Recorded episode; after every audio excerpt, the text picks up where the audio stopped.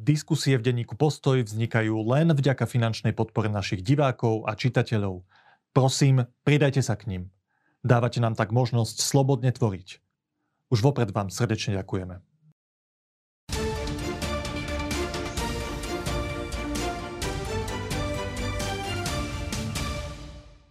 5 rokov po vražde Jana Kuciaka a Martiny Kušnírovej je na čase opäť sa pozrieť, kde sa naša spoločnosť po tejto strašnej a spoločensky prelomovej udalosti nachádza. V našom štúdiu vítam kolegu, ktorý Jana Kuciaka priviedol do sveta investigatívnej žurnalistiky Mareka Vagoviča. Vítaj. Ahoj Michal, pekný deň. Marek, v živote to niekedy tak býva, že keď zažiješ niečo veľmi intenzívne, tak si ten moment veľmi pamätáš, aj všetky tie okolnosti.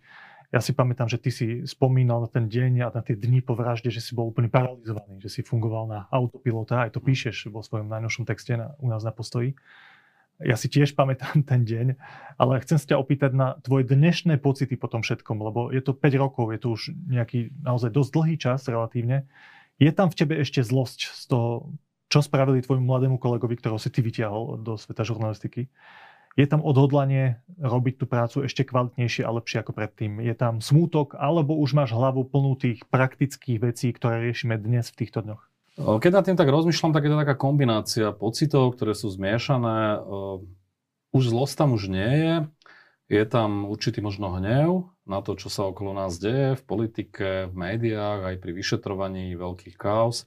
Je tam možno trošku frustrácia, miestami možno taká beznádej, ale zároveň je tam aj odhodlanie pokračovať, byť dôsledný, nezísť tej cesty, nedať sa zastrašiť, eh, diskreditovať eh, a naozaj, že eh, uvedomiť si, že to, čo sa okolo nás dnes deje a to, čo žijeme, myslím aj tie politické súvislosti, že napriek tomu, aké je to zlé a ako sa nám to javí ako komplikované a že to nie je ideál, že v porovnaní s tým, čo tu bolo pred vraždou a čo tu môže byť po voľbách, že to môže byť oveľa, oveľa horšie.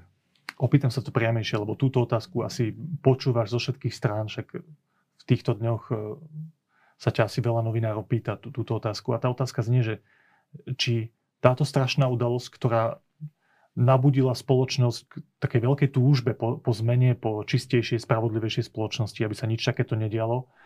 A dokonca to išlo ešte aj ďalej, že taká všeobecná túžba po spravodlivosti v tejto krajine, že či ten potenciál, tá, tá sila toho, čo sa vtedy dialo, či to či to celé vyšlo na zmar, alebo predsa len sme sa posunuli, že výrazným spôsobom, že mohli sme sa viac, ale dosiahli sme naozaj veľa. Presne tak, treba byť naozaj, že férový a realistický. Tie, najmä tie protesty, ktoré boli po vražde, viedli k zmenám spoločenským, politickým. Aj voľby 2020 viedli k zmenám. Policii sa uvoľnili ruky, aj prokuratúre. Čiže nedosiahli sme toho málo. A treba povedať, že najmä vďaka Janovi Kuciakovi a jeho práci. E, ale stále si myslím, že sme len na polceste, že veľa vecí sa e, nedokončilo, veľa vecí bolo urobených zlé a mám pocit, že e, postupne aj v tej politickej rovine a možno aj v médiách, že ako keby ten pocit aj tej spolupatričnosti, aj tej, toho nadve, tej nadväznosti na ten odkaz Jana Kuciaka, že v tomto trošku už pokrivkávame, že tých 5 rokov od tej udalosti, ono čas tie spomienky vyblednú, ľudská pamäť je krátka a mám pocit, že ideme nie dobrým smerom. Ono sa to začalo už vlastne tými nezmyselnými diskusiami o kolúznej väzbe. Určite si to pamätáš, kde aj mnohí novinári a začali spochybňovať e, v kontexte aj toho, že tam boli e, nominanti rôznych strán, že či je to fér, ako to nastaviť a tak ďalej. A začalo sa to riešiť, ako keby predtým tie podmienky neboli, neboli zlé. A začali sa tu viesť nezmyselné diskusie aj o jednotlivostiach vyšetrovania niektorých kaos a ja som už vtedy mal zlý pocit. Mal som pocit, že, že nevidíme celok, že, že riešime nejaké detaily technické, ktoré sú možno dôležité a niekedy možno ten celkový obraz trošku narúšajú, ale pre mňa to boli nepodstatné veci. A tak, takisto nevidím ten záujem celku teraz, každý si hrá na svojom piesočku, uh, novinári sú znova tvrdou konkurenciou voči sebe, neexistuje medzinárodný tím, ktorý nás spájal, a každý má také svoje partikulárne záujmy. A mám pocit, že ten, ten pocit tej spravodlivosti a toho, čo hovoril Jan Kuciak, že chce vidieť gorily za mreže, že toto je jeden z možno odkazov aj tej jeho práce, aj to, ako fungoval, že ako by sme na to už rezignovali a riešime také žabomyšie politické spory. K tým veciam, čo si povedal, sa trošku konkrétnejšie dostanem o mhm. chvíľu, ale ešte predtým. vždy, keď som viedol nejakú diskusiu o Janovi Kuciakovi, tak som v nej použil jeden citát, dokonca aj s tebou pred pár rokmi. Na Orave sme mali takú diskusiu. Mm, on po vražde Ernesta Valka napísal blog, ešte bol študent, tuším, to, bol rok 2010, ak sa nemýlim. A on tam napísal také vety, ktoré úplne sedia aj do toho jeho príbehu. A ja ju vždy ocitujem, tá veta je, iba jednu z nej dám, že netreba heroizovať človeka z mesa a kostí, v zmysle Ernesta Valka, ja myslím Jana Kuciaka v tejto chvíli, ale je nutné zamyslieť sa nad výsledkami jeho práce a v kontexte, v jej kontexte zhodnotiť náš vlastný príspevok k lepším zajtrajškom. Tak aké sú tie výsledky, keď teraz hodnotíme po 5 rokoch po vražde Jana Kuciaka to, čo jeho texty, lebo tie začali veľmi rezonovať, dokonca aj tie, ktoré predtým nerezonovali, keď boli publikované. Aké výsledky by si tak v stručnosti vedel teraz zhrnúť, sa dosiahli vďaka práci Jana Kuciaka? Prvá vec, odsudenie synovca Pavla Pašku. Kauza nákupu ultrazvykov v Košickej nemocnici. Tú, túto kauzu sme otvorili spolu s Janom Kuciakom ešte v magazíne Týždeň. To bol váš prvý spoločný Áno, to text? bol náš prvý, taký prvá väčšia investigatívna téma. E, ďalšia téma, dividendy oligarchu Brhela. E, téma, na ktorej sme pracovali 3 týždne alebo mesiac. E, veľmi zložitým spôsobom. Sme, sme ako keby párovali jednotlivé zákazky a snažili sa zmapovať biznis Jozefa Brehela v IT sektore, v energetike. Už vtedy sme upozorňovali na to, že ako funguje v tomto prostredí. Už vtedy sme naznačovali, že sú tam podozrenia z korupcie, že je v tom segmente, na tom trhu, e, niečo ako boss, ktorý v podstate je výpalník a vlastne on rozhoduje o tom, že, že kto dostane ktorú zákazku a s tým, že to najväčšie sústo si vždy zobral sám. Dnes je trestne stíhaný, aj pre podozrenie z korupcie. Ten proces ešte beží, je tu kauza mýtnik a tak ďalej. To boli dve také veľké veci, ktoré sme otvorili ako prvé. Ďalšie kauzy, o ktorých píše najmä teda tie Mariana Kočnera, vieme, že postupne sa vyšetrujú, v niektorých veciach to už smeruje k podaniu obžaloby a tak ďalej. Bašternákové kauzy, nakoniec Bašternák bol aj pravoplatne odsúdený. Beder, spôsob, akým fungoval aj štátne zákazky. V podstate aj ten dobytkár v nejakej miere je odrazom toho, čo robil Jan Kuciak a čo sme robili v investigatívnom týme, keď sme poukazovali na to, ako dostával rôzne typy dotácií na svoj hotel a podobne. Kauza očistec, najväčšia kauza, ktorá súvisí s policajnou mafiou. Vlastne tí jednotliví kajúcnici opisujú, ako to fungovalo a hovoria to teraz ako priami aktéri. Jan Kuciak a teda náš tým, ktorého bol súčasťou, sme na Bedera a na to, ako funguje ten systém prepojenia náš človek vlastne upozorňovali takmer, že na týždennej báze. Eh, veľa sme upozorňovali a písali o Robertovi Kaliňákovi, o Janovi Počiatkovi aj v súvislosti s DPH-čkovými rôznymi kauzami, o pivovare na Donovaloch a podobne. E, spolupracovala vtedy s nami aj Zuzana Petková a Ksenia Makarová z magazínu Trend, čiže tá, ja si myslím, ja som to aj v tom texte písal, že ak si na to aj tak dobre spomínam, že v tom čase, keď bol Jano že najaktívnejší ako investigatívny novinár, tu snáď ani neexistovala vplyvná osoba, o ktorej by nič nenapísal. Proste on išiel systematicky osobu po osobe a potom sme to prácne overovali, editovali a naozaj, že na týždennej báze vychádzali veľké zistenia, ktoré možno až tak úplne nerezonovali v tom systéme náš človek a v tom, ako to tu fungovalo. Nevyšetrovali sa, to vieme. A tým, že Jan Kuciak nebol novinár, ktorý by na seba nejak veľmi strhával pozornosť, ja som si pozeral jeho aj sociálne siete, aj spätne, lebo už som si to až tak nepamätal a naozaj primárne tam riešil len pracovné veci, žiadne selfie, žiadne, žiadne aktivity ako keby osobného proma a ak, tak skôr s takým vtipom ironizoval niektoré veci, ale vždy to bolo striktne v, v rámci toho, čo robil ako novinár. Sú nejaké kauzy z toho, čo Jan Kucek písal a ty si editoval, ktoré zapadli prachom, alebo pri ktorých máš pocit, že, že to ešte stále stále sa tomu orgány v činnom stresnom konaní málo venujú, alebo že je malá šanca, že sa to vyrieši? Ľudia sa ma často pýtajú na Jana Počiatka, čo je s Janom Počiatkom, kde sú jeho kauzy, aj emisie, aj ten pivovar a ďalšie veci. A ja na to neviem úplne relevantne odpovedať, lebo neviem presne v akom štádiu sa nachádzajú tie veci. Ja viem, že sa vyšetrujú, ale ľudia majú pocit, že treba čo najrychlejšie všetkých odsúdiť a poslať do väzenia. No, treba si uvedomiť, že e, od októbra, novembra 2020 kedy začali vypovedať tí prví kajúcnici, kedy sa začali vyšetrovať tie kauzy, o ktorých aj Jan Kuciak predtým písal, uplynuli 2-2,5 roka.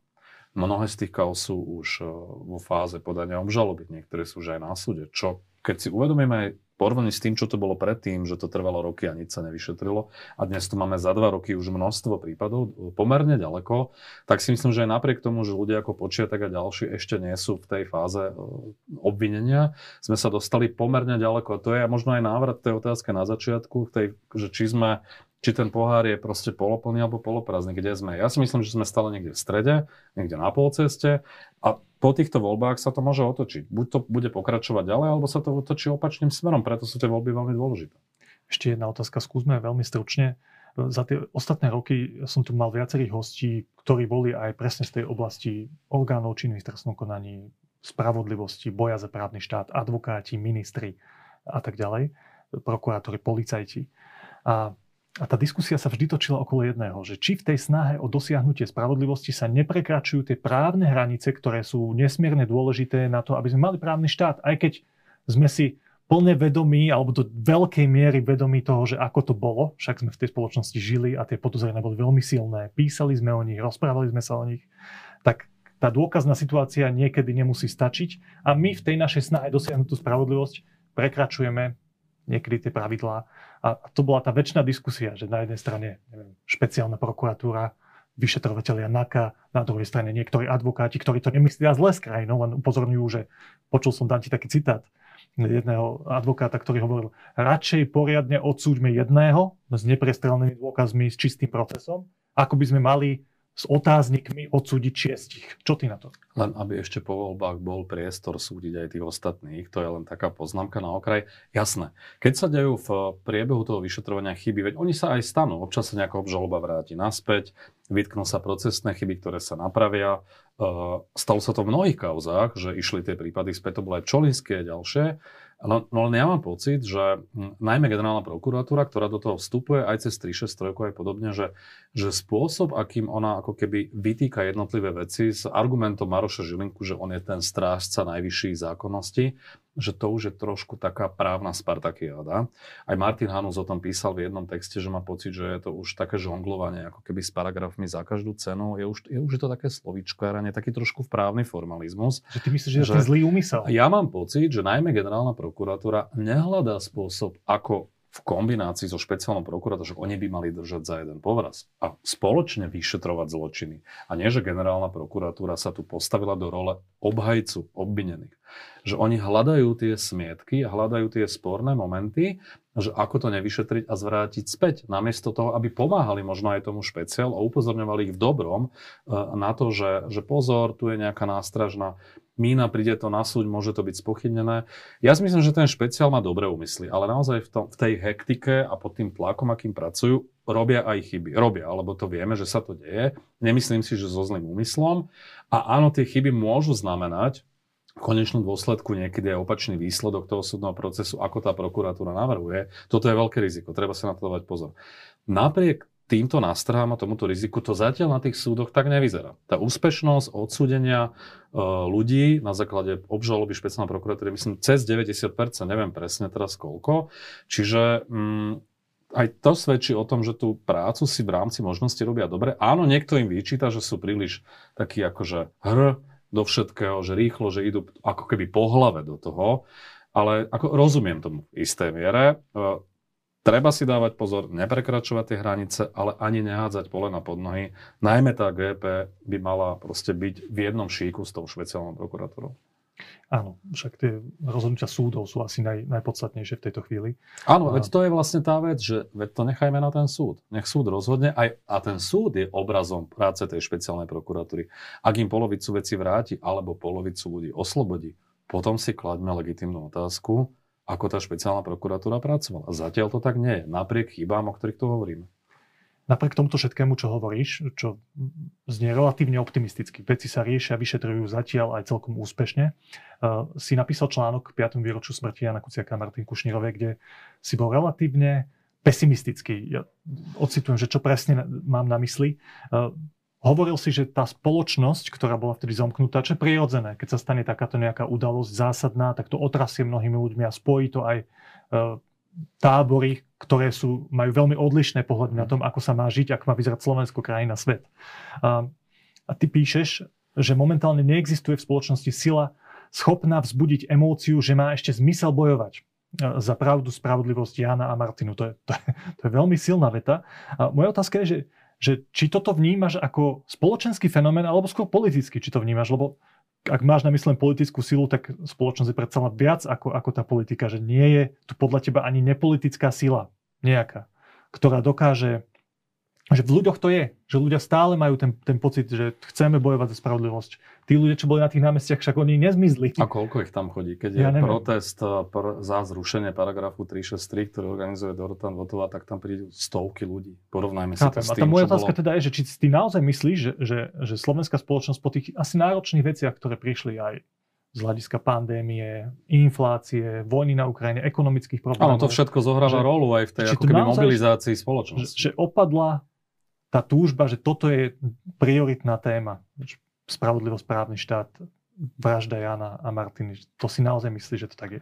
Ja tomu úplne rozumiem, že vojna, COVID a tak ďalej, ľudia majú existenčné problémy ekonomické, že akože ja im to nevyčítam, hej, že, že každý má dosť svojich problémov, aby chodil týždeň čo týždeň protestovať na námestie. Ale tá veta, ktorú si práve citoval, to je to, čo som hovoril na začiatku o tých zmiešaných pocitoch, že tá kombinácia toho aj hnevu, aj frustrácie, niekedy až bez nádeje, ale zároveň aj oceňujem to, že sa vyšetrujú veci a tak ďalej, že je to naozaj taký mix. Ja neviem povedať ako keby, že jednoznačný postoj, kde sme dnes, som tak trošku na váškach, či ideme správnym smerom. A čo sa týka tej, tej sily. No politicky vieme, ako to vyzerá na tej, na tej pravej strane politického spektra. Bežia tu nejaké rokovania, E, zatiaľ to vyzerá ako keby, že pri veľa hráčov bojuje na jednom ihrisku. Všetky prieskumy ukazujú, že na tej pravej strane spektra by nedokázali zostaviť vládnu koalíciu. Je to asi... Zatiaľ. Ale Áno. vieme, ako to bolo pred voľbami 2020, vieme, aké mali preferencie jednotlivé strany a ako to nakoniec dopadlo. Ale mne sa teraz dá, že tá emócia taká nie je. Pred voľbami 20 bola emócia ešte spojená s vraždou, hej, to bolo aj prirodzené a bola tu veľká túžba, podobne ako e, za mečerizmu, proste vymeniť ten smer Roberta Fica. Teraz sa mi zdá, že tá emócia, hoci ja teraz aj chodím trošku po regiónoch v súvislosti s mojou knihou Padrovho klana, chodia tam ľudia, ktorí sú odhodlaní, ale to sú možno len také tie menšinové ostrovčeky, ako keby fanúšikovia, ale väčšinovo sa mi nezdá. Dnes je protest e, za slušné Slovensko, alebo protesty po celom Slovensku a keď si pozrieš počty ľudí, ktorí tam prejavujú účasť, tak to sú stovky. Že, že sme ďaleko od toho, čiže ani politická sila, ale podľa mňa ani spoločenská. E, tá iniciatíva za slušné Slovensko sa z rôznych dôvodov už tak neangažuje, jednotliví aktéry skončili rôzne, politike v treťom sektore a tak ďalej. Počkaj, počkaj, myslím, že podstatná otázka znie takto, teraz som ju naformuloval, tak ju rovno položím, že mhm. ty si myslíš, že to kvantum ľudí, ktoré si tu myslel vtedy, už dnes nepovažuje ten boj proti korupcii za spravodlivosť za právny štát za takú dôležitú tému ako vtedy? Nie, tak to je nie sú apatickí, sú rezignovaní e, a prispel k tomu aj spôsob vládnutia, tejto vlády. Že považujú to stále to za dôležité témy, Áno. len si už nemyslia, že to vedia akože svojou iniciatívou nejakým spôsobom dosiahnuť. Majú pocit, že aj to, že tam prídu a budú za to bojovať, že to nemusí v konečnom dôsledku viesť k cieľu, lebo Maro Žilinka si urobí ako chce. Lebo, lebo sme rodina zablokuje zmenu paragrafu 363, že, že v tom je taká tá dezilúzia možno a beznádej tých ľudí, že, že ideme tam, áno, boli sme aj po vražde, padla vláda, a tak ďalej, boli politické zmeny, ale odvtedy majú pocit, ako keby sa to vyvíjalo zlým smerom a áno, sklamala ich aj táto vláda, že nedotiahla kopec veci do úspešného konca. Jedna vec je to zbrátanie sa Igora Matoviča s Borisom Kolárom. To príliš úzke spojenectvo e, a to nevymedzenie sa ani vo veciach e, tej spravodlivosti. Vieme, ako dopadlo návrh na väzobné stíhanie Roberta Fica, že to boli dve poslankyne Olano, ktoré tomu de facto zabránili. Vieme, aké bolo hlasovanie o páde Hegerovej vlády, že tam boli de facto traja poslanci Sme rodina, ktorí vlastne otočili zo dňa na deň, prešli do iného klubu, čo tiež vyvoláva nejaké otázky, že či to nebolo v nejakej miere dohodnuté.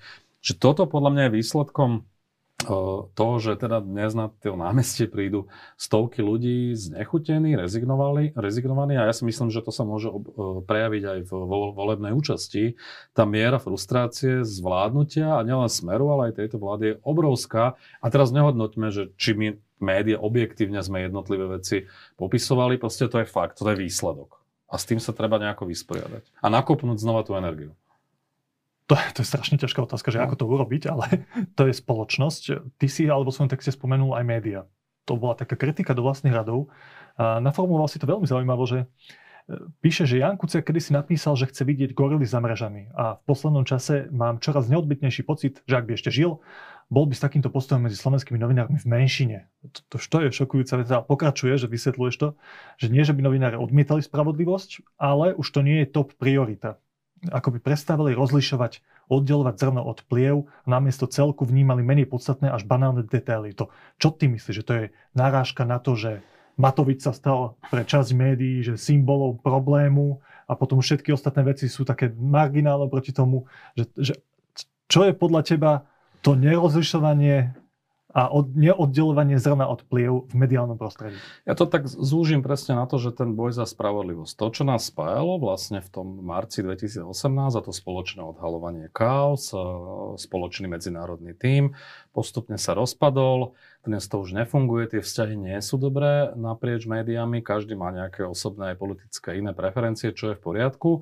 Ale niekedy mám pocit, že nerov, ne, nemeráme rovnakým metrom, však o tom som už veľakrát hovoril, že naozaj riešime aj Facebookové statusy podľa mňa viac, ako je nutné, pričom ale treba povedať, že Igor Matovič si zaslúži kritiku a veľmi ostrú, na, najmä za to, čo robí posledných x týždňov, kedy podľa mňa už stráca aj z toho, z toho tvrdého jadra.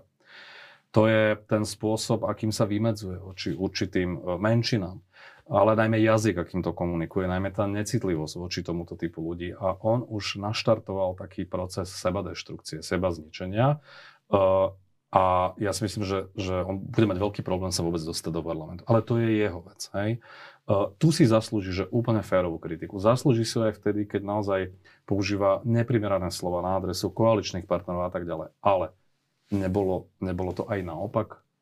Richard Sulik sa správal štandardne, Boris Kolár sa správal štandardne, Veronika Remišová tiež schytáva pomerne ostrú kritiku za rôzne typy rozhodnutí a krokov, pričom si ani zďaleka nemyslím, že je najhorším sú, v tom súkolí vlastne toho koaličného vládnutia. Čiže a mám pocit, že uh, média trošku v tomto zmysle viac uh, píšu, ako keby, že viac tam cítim tie osobné preferencie, aj politické, ako by bolo žiaduce. Ako by zabúdali, že títo uh, ľudia ale predsa majú tú spravodlivosť a boj za právny štát úprimne v top prioritách a, a riešia akože iné veci, ktoré novinári cítia, že Zaslúžia si aj vtedy, keď odbočia z tej, odklonia sa od tej protikorupčnej agendy. Práve som to hovoril to neodstíhanie, respektíve e, väzobné stíhanie Roberta Fica. Paragraf 363. E, teraz neprešla ústavná ochrana USP a špeciálneho súdu tiež. Počkaj, Magal, ty si to ako predstavuješ? Ty si to predstavuješ tak, že keď je Matovič alebo Remišová proti korupcii, a veľa preto spravili v ostatných rokoch, tak tí novinári sa na nich budú pozerať inak, nie, ako nie. sa pozerajú?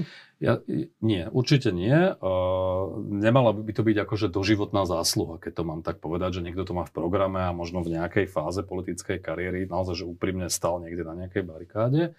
Ale uh, keď kritizujeme jednotlivých politikov za ich činy, nielen za ich slova, ale aj za to, čo robia, tak uh, naozaj tam, tam cítim nerovnaký prístup, nerovnaký meter. Uh, nechcem povedať, že to je nejaká miera posadnutosti, ale mám pocit, že je tam niekedy nejaký typ predsudku a áno, zároveň platí aj B, Igor Matovič a jeho komunikácia, kedy nálepkuje médiá, konkrétnych novinárov, podprahovo e, má narážky aj voči s politickým konkurentom. Jeden je rúžový, ďalšia je jaternica a podobne, že to je veľmi nevhodné a nemiestne. Ale rie, riešme aj to, aká to bola situácia, ako to začalo s covidom, vieme, kto prvý posielal statusy z diálnice, pamätáme sa, ako to bolo, e, kto v nejakej miere spochybňoval aký typ, e, akýkoľvek typ opatrenia a tak ďalej.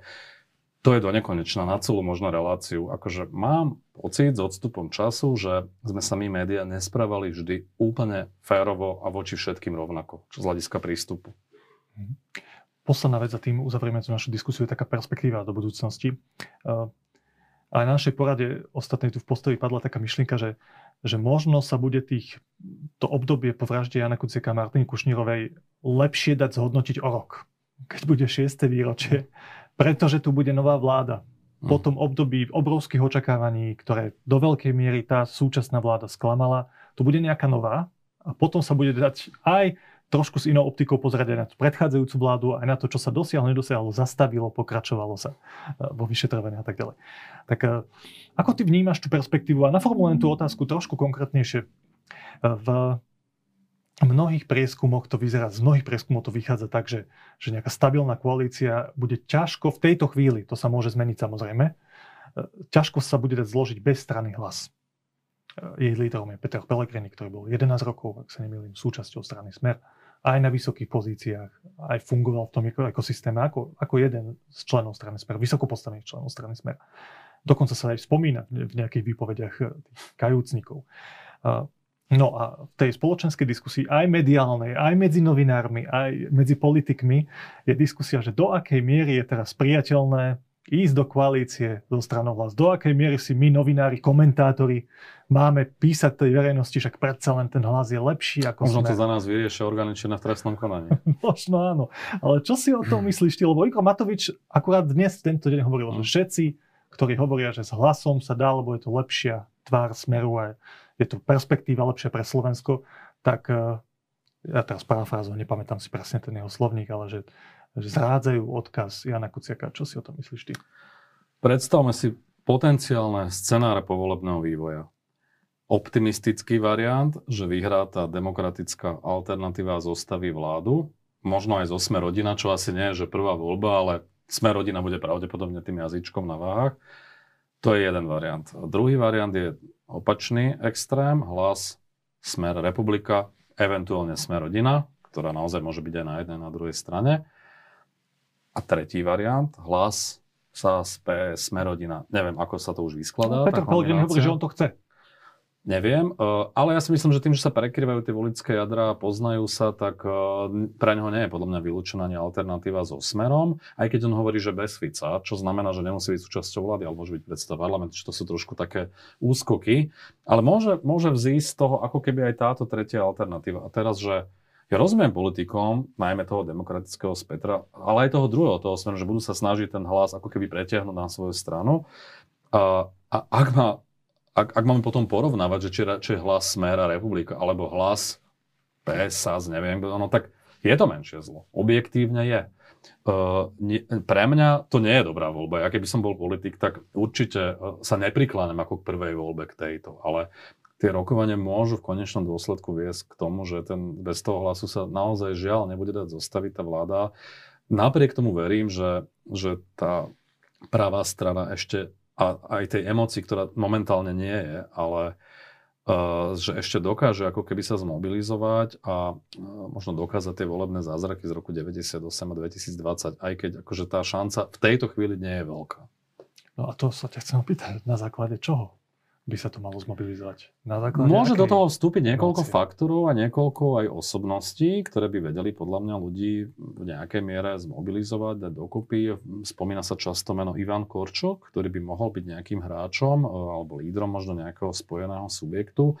A ak spravia jednu volebnú stranu a podarí sa im ešte dotiahnuť naozaj že nejaké silné jedno, dve, tri mená, e, tak si myslím, že tá emócia môže vzniknúť. Ale akože v tejto chvíli to naozaj nevyzerá, že úplne dobré a mám taký pocit, že, že každý si založí stranu, aby mal nejakú vyjednávacú pozíciu a tých strán, ktoré budú jednať o volebnej strane, bude nakoniec 10, čo si neviem teda ani predstaviť technicky, ako budú komunikovať, ale stále verím na také akože zvýšky zdravého rozumu a že všetci z nich si uvedomujú, že keď to neurobia, No tak niektorí z nich potenciálne môžu po tých voľbách skončiť aj v cpz Veď Robert Fico sa vyhráža dňom zúčtovania.